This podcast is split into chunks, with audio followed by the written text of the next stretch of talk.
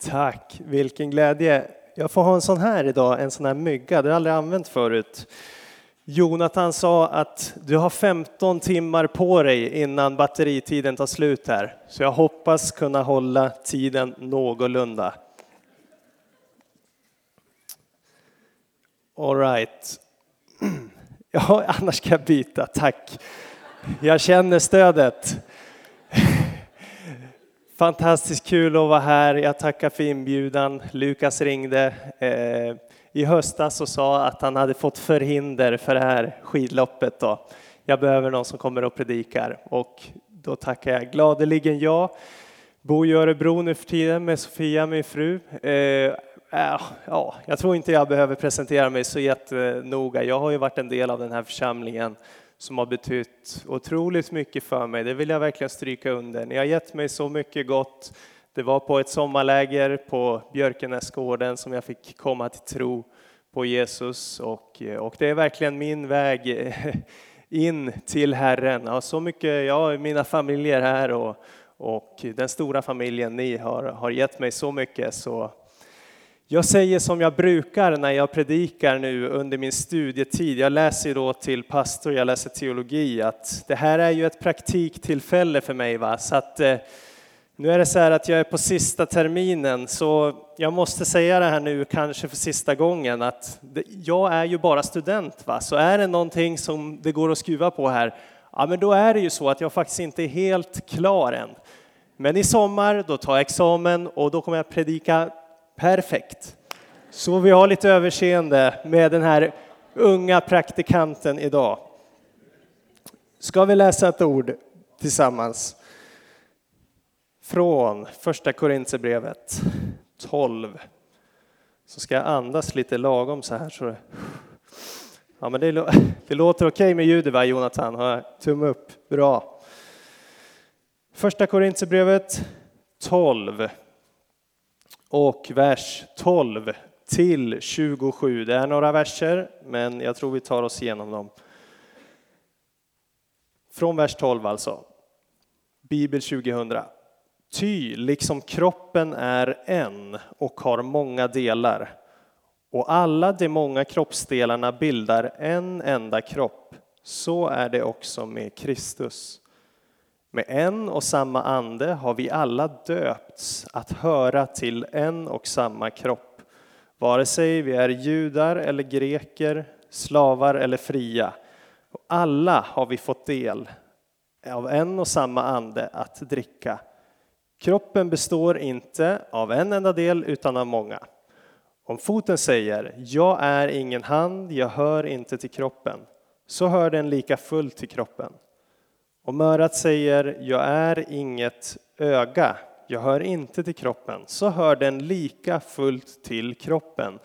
Om hela kroppen vore öga, vad blev det då av hörseln? Om allt var hörsel, vad blev det då av luktsinnet? Men nu har Gud gett varje enskild del just den plats i kroppen som han ville. Om allt sammans vore en enda kroppsdel, vad vore då, då av kroppen? Nu är emellertid många delar, men en enda kropp. Ögat kan inte säga till handen, jag behöver det inte. Och inte heller huvudet till fötterna, jag behöver det inte. Tvärtom, också de delar av kroppen som verkar svagast är nödvändiga. De delar av kroppen som vi inte tycker är fina, de som vi gör, så mycket, de gör vi så mycket finare. De delar vi skäms för, de omger vi med så mycket större anständighet. Något som de anständiga delarna inte behöver. Men när Gud satte samman kroppen lät han de ringare delarna bli särskilt ärade för att det inte skulle uppstå splittring inom kroppen och för att alla delarna skulle visa varandra samma omsorg. Lider en kroppsdel så lider också alla de andra. Blir en del hedrad så gläder sig också alla de andra. Ni utgör Kristi kropp och är var för sig delar av den. Ska vi be tillsammans. Tack Gud för ditt ord. Tack för att vi får läsa det den här förmiddagen. Tack för att vi får stanna upp en stund den här förmiddagen för att ta det till oss, Gud. Jag ber att det här får bli ett ord in i den här församlingsgemenskapen den här förmiddagen, Herre. Jag ber att mina ord ska få vara ledda av dig, Gud, och jag ber om, om lite fokus i de kommande minuterna, att vi får se och höra lite mer av vad du har för oss och vem du är. I Jesu namn. Amen. Amen. Okej, ett ganska långt stycke, men jag ska göra mitt bästa för att stycka upp det lite grann, ta en del i taget och så har jag satt tre magiska punkter som en predikant bör för att vi ska kunna följa lite enklare. Mm, men jag vill börja med att ge en liten bakgrund till församlingen i Korint. Det här är alltså ett brev som har skrivits av Paulus som har skickats till en församlingsgemenskap.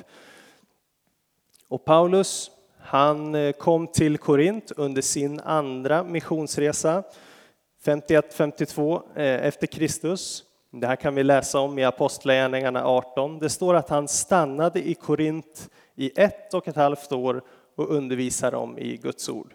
Så Paulus hade varit där, han hade spenderat tid med dem.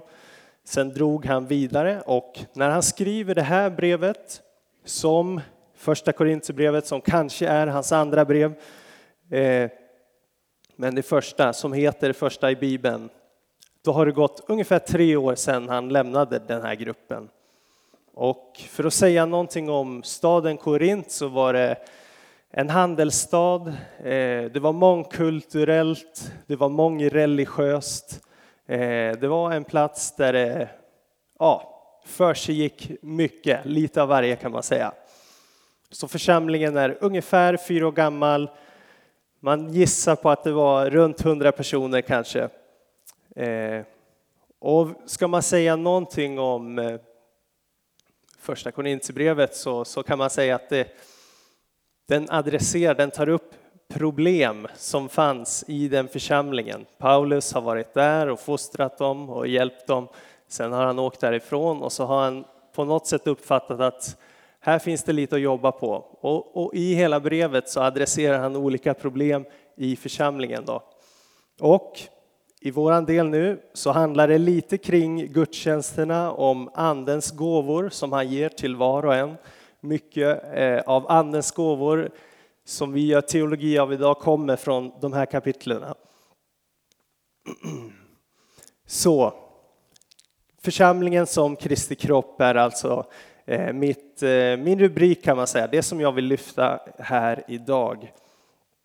Och kroppen, metaforen av en kropp, den användes faktiskt i, i den tiden också, både politiskt och religiöst och och då var det oftast för att visa att det fanns en rangordning, en hierarki, att någon var över den andra, någon var huvudet. Eh, men som Paulus betonar så är det någonting annat som han vill göra med den här eh, liknelsen. Och jag tycker att eh, mycket av det här talar mycket av texten, mycket av verserna kan vi läsa och förstå och ta till oss. Eh, men jag ska sätta mina fina punkter på det här alldeles strax. Jag vill bara börja med liksom att slå fast, börja med, nu blir ni oroliga att jag ska hålla på i 15 timmar. Jag har ju redan stått här i några minuter. Men innan jag går in med mina tre korta fina punkter så vill jag lägga grunden att församlingen är satt att vara Kristi kropp som vi läste i den sista versen 27. Ni utgör Kristi kropp. Det står inte att ni ska vara, ni ska försöka bli Kristi kropp, utan ni är Kristi kropp. Den här församlingen är Jesus. Om man tänker ens tillbaks på Paulus när han blev kallad, när han eh, mötte Jesus mötte ljusskenet och hörde rösten. Vad säger rösten till Paulus? Varför förföljer du mig? Det står inte. Paulus förföljde de kristna, men rösten säger inte. Varför förföljer du mina efterföljare? Varför förföljer du mig? Så de kristna är alltså Jesus på jorden. Och jag tror att det finns någonting i den här liknelsen om att vi får vara Kristi kropp, vi får vara Jesus. Så ska jag dricka här utan att det klunkar också. Det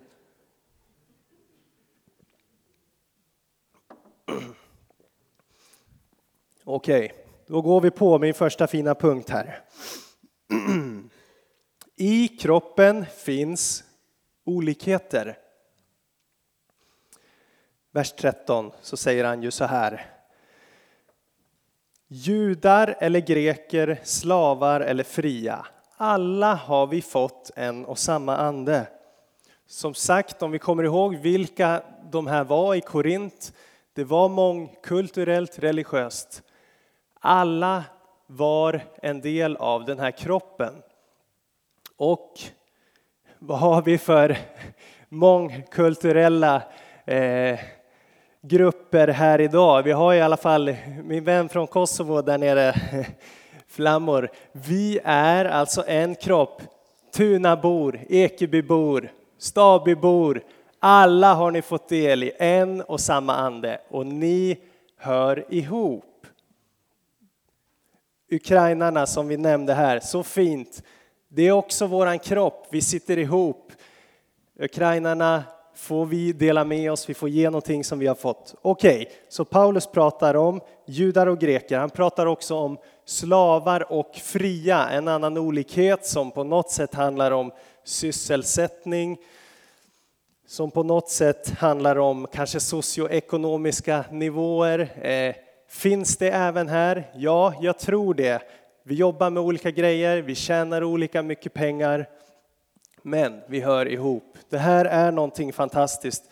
Och på Bibelns tid så vill jag säga att det här var ett revolutionerande budskap. Jag tror att det är därför Paulus trycker på med den här liknelsen om att vi alla hör ihop. Vi alla är ett. Det var ett patriarkalt samhälle. Det var ett samhälle med tydliga nivåer där människor var värda olika. Paulus slår fast, en av hans mer kända verser skulle jag vilja säga, Galaterbrevet 3.28. Nu är ingen längre jude eller grek, slav eller fri, man eller kvinna. Alla är ni ett i Jesus Kristus. På Bibelns tid, det här var verkligen revolutionerande. Och kanske är det det för oss idag med. Vi har en tendens att gruppera oss och, och bekanta oss med, med de som är likasinnade, med de som ser ut som vi, tänker som vi, gillar samma saker. Inget fel med det, men i Guds församling så hör vi ihop fast vi är olika. Jag tror inte att jag går för långt ifrån textens betydelse när jag säger att vi är olika på flera sätt. Vi har olika intressen, vi gillar olika saker. Vi röstar på olika politiska partier. Vi hejar till och med på olika fotbollslag. Det är kanske det som jag har svårast med i den här kroppen. För att det finns ju ett tydligt svar på vilka man ska följa.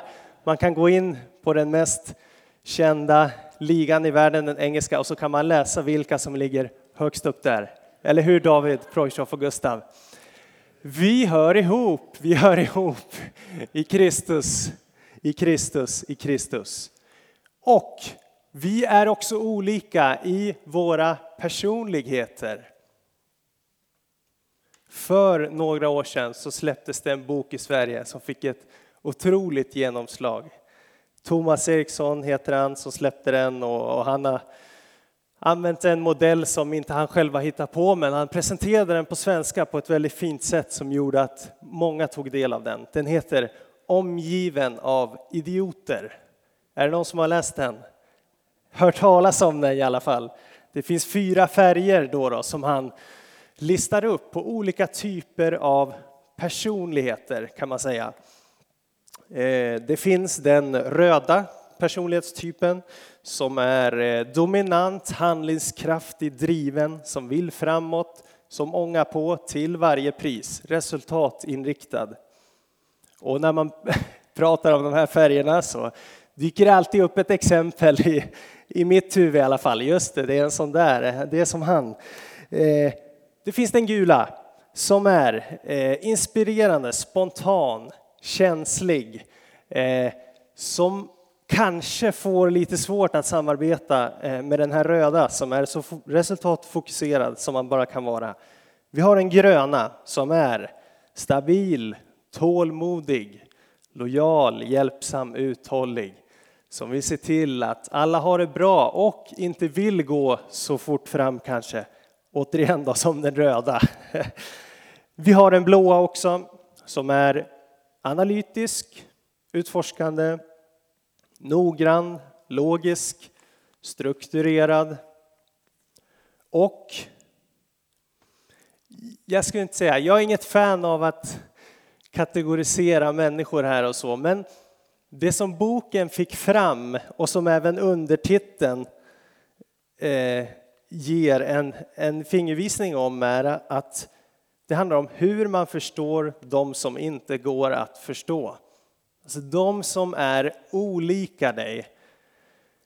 De som inte gör som du tycker och, och som fattar beslut på andra sätt. Eh, de som är långsamma när du vill gå snabbt fram. Det finns någonting här och jag tror att skulle vi göra sådana här tester så skulle det bli en hel del olika färger i den här folksamlingen. Och det är någonting som är mycket, mycket bra. Så i kroppen finns det olikheter. Jag hävdar att det här är ju det är inte så konstigt att boken fick så stort genomslag för det. Jag tror ju att det här är någonting som, som finns i det kristna budskapet, att du är skapad unik, du är skapad med gåvor, Gud har en plan för ditt liv.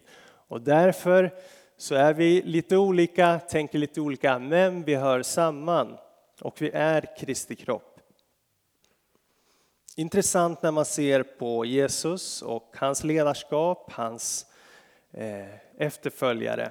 I Gamla testamentet är det mycket tydligare att det fanns en ledare. Det fanns en Mose, det fanns en Josua, en domare eller en kung som var den tydliga ledaren. När Jesus kom så samlade han lärjungar. Tolv stycken var de. Och hur var det med dem? Var de strömlinjeformade och perfekta? Var de exakt likadana, så som Jesus ville ha dem? Nej, de var olika.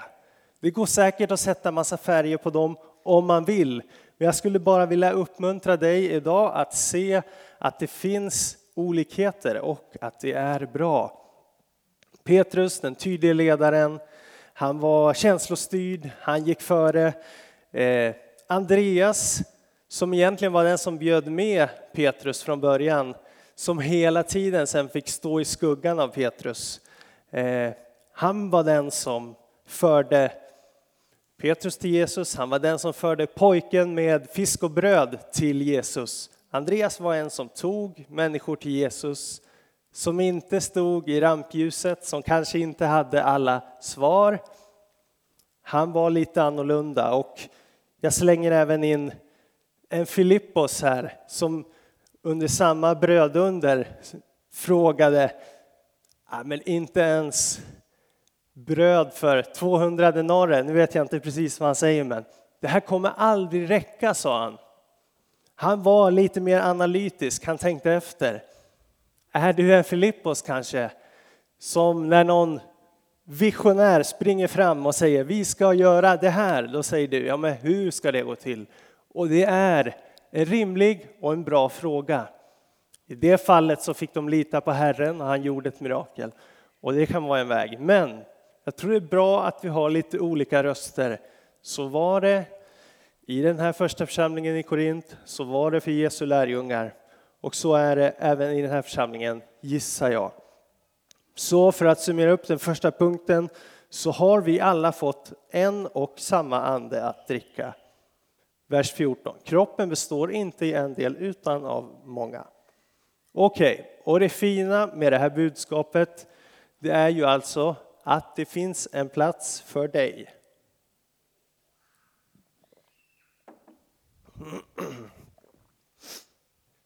Kommer alltså min andra punkt här, att du har en plats. Vers 18.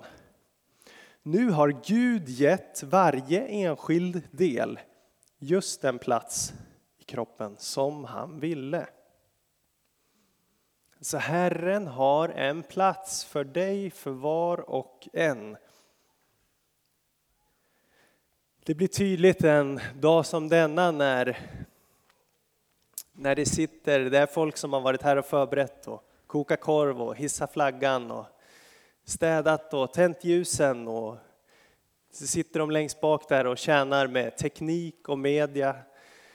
Eh, och så står det någon här och försöker säga något. Det finns musiker, sångare. Herren har satt alltså kroppsdelarna på den plats som han ville. Du som inte trivs med din uppgift eh, ska inte uppleva att det blir någon destruktiv låsning. Jag får aldrig ångra mig, jag får aldrig byta. Utan hälsningen är, det finns en plats och Herren har satt dig på en plats där han vill att du ska vara. För att du ska komma till skott, till användning med dina praktiska gåvor, med ditt sätt att tänka. Det finns en plats för dig. Första Petrusbrevet 4 och 10 säger så här. Tjäna varandra, var och en med den nådegåva han har fått som goda förvaltare av Guds nåd i dess många former. Jag tycker att det är ett fantastiskt ord. Att vi får tjäna varandra som goda förvaltare av Guds nåd i många former. Alltså han har gett oss olika saker och där får vi vara med och ge. Så frågorna på det här, vad är det du har fått att förvalta över ditt liv? I praktiska gåvor eller är du en, en som håller på med ekonomi? Det är ju fantastiskt att betjäna församlingen på det sättet också. Första Korinthierbrevet 4 och 7 frågar Paulus så här. Vad äger du som du inte har fått? Så det som vi har i våra liv behöver vi se som gåvor och inget annat. Om vi nu tror att Gud har skapat varje människa, ja då är det ju i tacksamhet till honom som vi får spela ut våra olika kort, eh, förvalta punden som vi har fått i våra liv. Så frågan är, vad sitter du och trycker på? Vad sitter du och klämmer på? Vad har du fått som du kan få ge in i Guds församling? Och jag tror också att man kan tänka att du får ge in i det på din arbetsplats, där du studerar. Där får du ge in det som du har och betjäna andra människor. Så ett, i kroppen finns olikheter. Två, du har en plats. Och då går jag vidare. Det verkar som vi klarar de här 15 timmarna i alla fall. Halleluja. Tredje punkten, att hantera olikheterna. Vi läser från 22, då har vi tagit oss ner en bit i alla fall. Då står det så här, tvärtom också delar av kroppen som verkar svagast är nödvändiga. De delar av kroppen som vi inte tycker är fina, de gör vi mycket finare. Alltså, det står inte de svagare delarna i kroppen, utan det står de delarna i kroppen som vi som verkar svaga, som vi anser lite sämre, lite ringare. Och så läser vi vidare att 24. Men när Gud satte samman kroppen så lät han de ringare delarna, de som verkade lite mindre, lite sämre, bli särskilt ärade. Varför då? Jo, för att det inte ska uppstå splittring inom kroppen och för att alla delarna skulle visa varandra samma omsorg. Så kommer de fina verserna på slutet att lider en så lider alla, blir en hedrad så gläder sig andra. Okej, okay, så det verkar alltså gå att värdera våra olika gåvor lite och tänka, kanske i, i en frikyrklig miljö så tänker vi att ja, där är vi för sig ganska bra på att se att vi alla är lika och, och vi alla har något att ge och så här men i min uppväxt i alla fall så har jag alltid tänkt att den som står här är, har en lite mer helig och viktig plats, den, den som står framme på estraden. Men så verkar det inte vara, utan även de gåvorna, det som du har, om inte du har talets gåva, om du inte har gåvan att leda musik, så har du fått någonting som jag tror att du kan använda.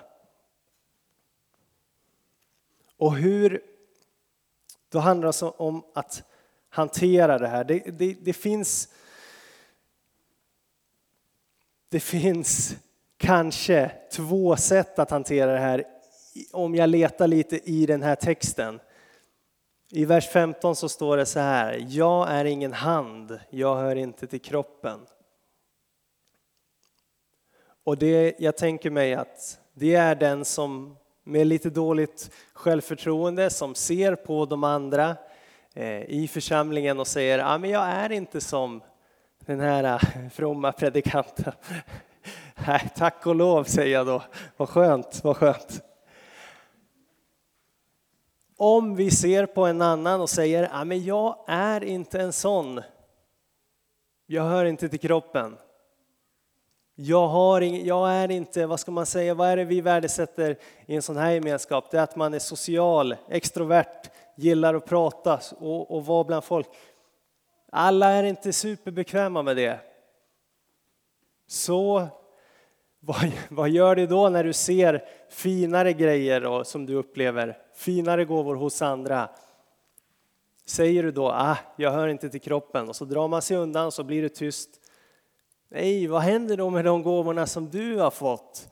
För det verkar som att Herren har lagt ner något i var och en. Så inte bra sätt att hantera. Eller så gör man så här då i vers 21. Ögat kan inte säga till handen, jag behöver dig inte. Och inte heller huvudet till fötterna, jag behöver det inte. Det här är på något sätt den andra ytterligheten, att jag tycker att jag själv har ganska många bra gåvor här. Va? Jag står och undervisar och jag har läst teologi och jag har gjort min efterforskning. Och att på något sätt, om man blir för stolt och för trygg och tappar bort det och så säger man till dem som inte har samma framstående position då som man nu väljer att se det att jag behöver inte dig. Och så kanske man samlar istället de som är bara lika sig själv. De som har eh, framstående uppgifter, de som är eh, viktiga. Det är ju en sån här taktik som, som leder till liksom, ja, någon sorts filterbubbla. Man omger sig bara med de som man tycker om. Det blir pol polarisering, det blir splittring eh, i gemenskaper i Kristi kropp. Så den gyllene vägen som jag kanske redan har varit inne på, det är ju att att vi blir mer trygga i vilka vi är, vi funderar på vad vi har fått. Och vi måste kunna se styrkan i att vi är olika. Annars kommer vi vara som rubriken på boken. Jag är omgiven av idioter, det är ingen som förstår mig. Hallå, vad är det här? Ja, men om man tänker så, då kanske du måste tänka en gång till ödmjuka dig lite. Ja, men vad har den här människan för, för ärende, för uppdrag? Vad har den att ge? Jag har, om jag ska ta ett personligt exempel. Jag har en mentor i, i Pingstkyrkan i Örebro som vi tillhör nu då. Och första gången som jag mötte honom eh, så, så kände jag direkt, ah, vi är lite olika va. Han är eh, Ja, han är en, en röd personlighetstyp då. Han är en tydlig ledare. Han är nästan lite stöddig var min upplevelse i första intrycket. Jag är lite mer ja, herdetypen kan man säga, vill att eh, vi inte ska gå kanske så där fort fram som han vill och, och vill att vi ska lyssna in alla röster innan vi tar beslut. Och han har drivit på församlingen nu i ett förändringsarbete som jag har stor respekt för där det har varit en stort fokus på på unga människor och de har förändrat uttryckssätt i gudstjänsten. Det är modern lovsång. Allt det här som många församlingar funderar på idag. Och jag, och jag kände när jag mötte honom första gången, oj då, är det verkligen, går det här verkligen? Går det här verkligen? Jag ser våra olikheter. Och i det här fallet så, så valde jag att, att tänka, ja men han har ju väldigt mycket saker som jag behöver. Han, eh, det, det är svårt, nu blir det här i en, i en ledarträningskontext på något sätt, men, men, men han, det är svårt, har han sagt till mig då, om du lyssnar på alla hela tiden, då kommer du att gå sönder. Du kommer vilja vara alla till lags, du kommer ha svårt att driva saker framåt. Och han har kanske en poäng i det. För i alla våra personligheter så, så finns det för och nackdelar. Och det är här vi kan möta varandra och hjälpa varandra. Inte stöta bort dem som, äh, han var otrevlig, jag går någon annanstans till jag hittar någon som är lite mer lik mig. Som kan bekräfta mig lite mer, som kan säga rätt saker som jag vill höra. För mig så har den personen, Edvard som han heter, varit otroligt betydelsefull och, och, och väldigt bra för min personliga utveckling, tror ju jag. För att han, han har talat in i mitt liv om eh, goda råd och erfarenheter utifrån hans tjänst och utifrån hans annorlunda personlighet och perspektiv.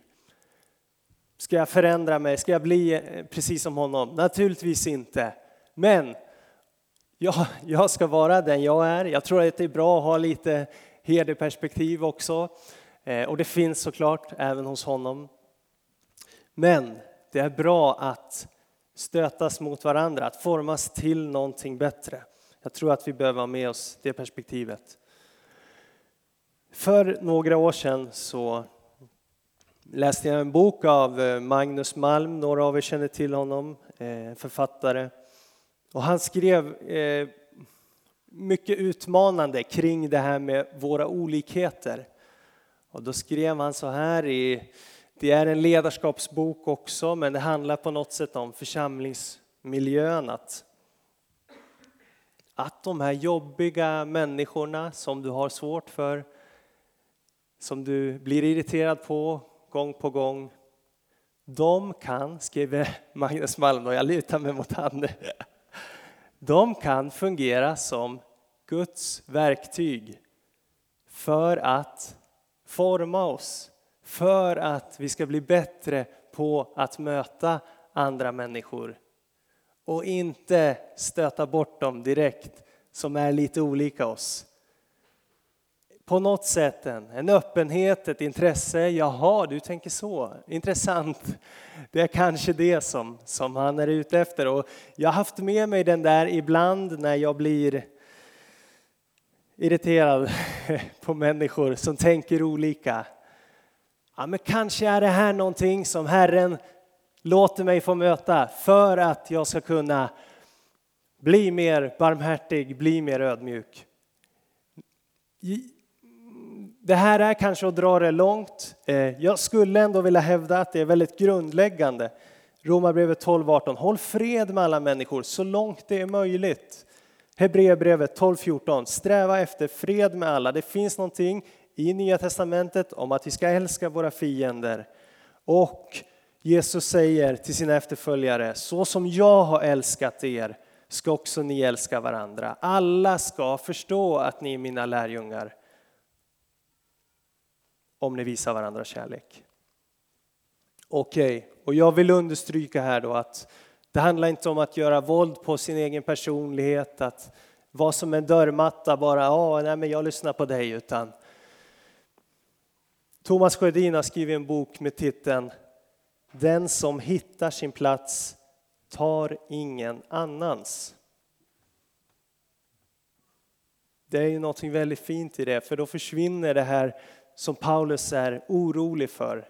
Det jämförande perspektivet, splittringen. När du har din plats, då kan du vara trygg i det och då kan du hjälpa andra människor att hitta din plats. Ingen konkurrens, vi är i samma kropp. Jag tror att eh, vi kan ta med oss eh, på något sätt ett, ett ödmjukt perspektiv in på, på våra arbetsplatser och där du är i vardagen. Vad har du för, för människor som gör dig irriterad? Vad har du för människor som du stöter dig mot gång på gång på gång? Jag skulle vilja utmana dig. Tänk om det är någonting som kan få dig att, att bli en mer tolerant, en mer god människa. Och jag vill också stryka under att det, det handlar inte om att vi behöver tycka lika i allt, att vi ska nå konsensus, komma överens. Alla ska vara liksom yes, alla är med. Det handlar om att, att, att du får hitta din plats, du får växa i de gåvor du har. Och när du är trygg i det så, så kommer vi också kunna hjälpa varandra. Och, och det verkar som ändå att Gud, som Paulus skriver, har satt samman kroppen. Här finns det så mycket olikheter som är så bra och som behövs. Och när vi börjar fundera på vilken gåva som är bättre än den andra, ja, då blir det som Paulus skriver, splittring. Vi är en kropp, vi bär varandras bördor. Och på något sätt är det här budskapet till församlingen, kanske till dig som går med Gud, men, men jag vill också bjuda in dig som inte har en tro och som kanske är här för första gången. Budskapet idag är lika mycket att du är skapad av en Gud, det finns en plan för ditt liv. Han har lagt ner saker i dig och den inbjudan går också ut den här förmiddagen. Att Gud älskar dig och han vill ge eh, dig ett nytt liv, ett nytt liv. Ska vi be tillsammans? Tack Gud för att vi får tillhöra dig Herre och jag tackar dig för att du har satt samman kroppen Herre. Jag tackar dig för att inte vi behöver fundera på det, vilka som ska vara med och vilka som inte ska med, utan det är faktiskt du som har satt samman den här kroppen Gud. Och jag ber Gud om att vi skulle få bli bättre på att upptäcka vad vi själv har fått, vad du har lagt på våra hjärtan. Jag ber att fler som lyssnar till detta idag skulle få tänka till och, och, och komma med, med nya tag. Vad är det som som jag kan ge in i, i församlingen? Vad är det som jag kan bidra med eh, i eh, arbetsplats, rum, i fikarummet på jobbet? Och jag tackar dig också för att du bjuder in människor till gemenskap med dig, Herre. Jag tackar dig för att det är endast av nåd, Herre. Så hjälp oss Gud att bli mer lika dig. Hjälp oss att se det goda i våra medmänniskor. Älska våra fiender och, och, och få vända andra kinden till, Herre. Och samtidigt stå upp för dig, stå upp för sanningen, Herre. Jesus, vi längtar efter mer, Gud. Tack att du har utvalt var och en av oss. I Jesu namn ber vi. Amen. Amen.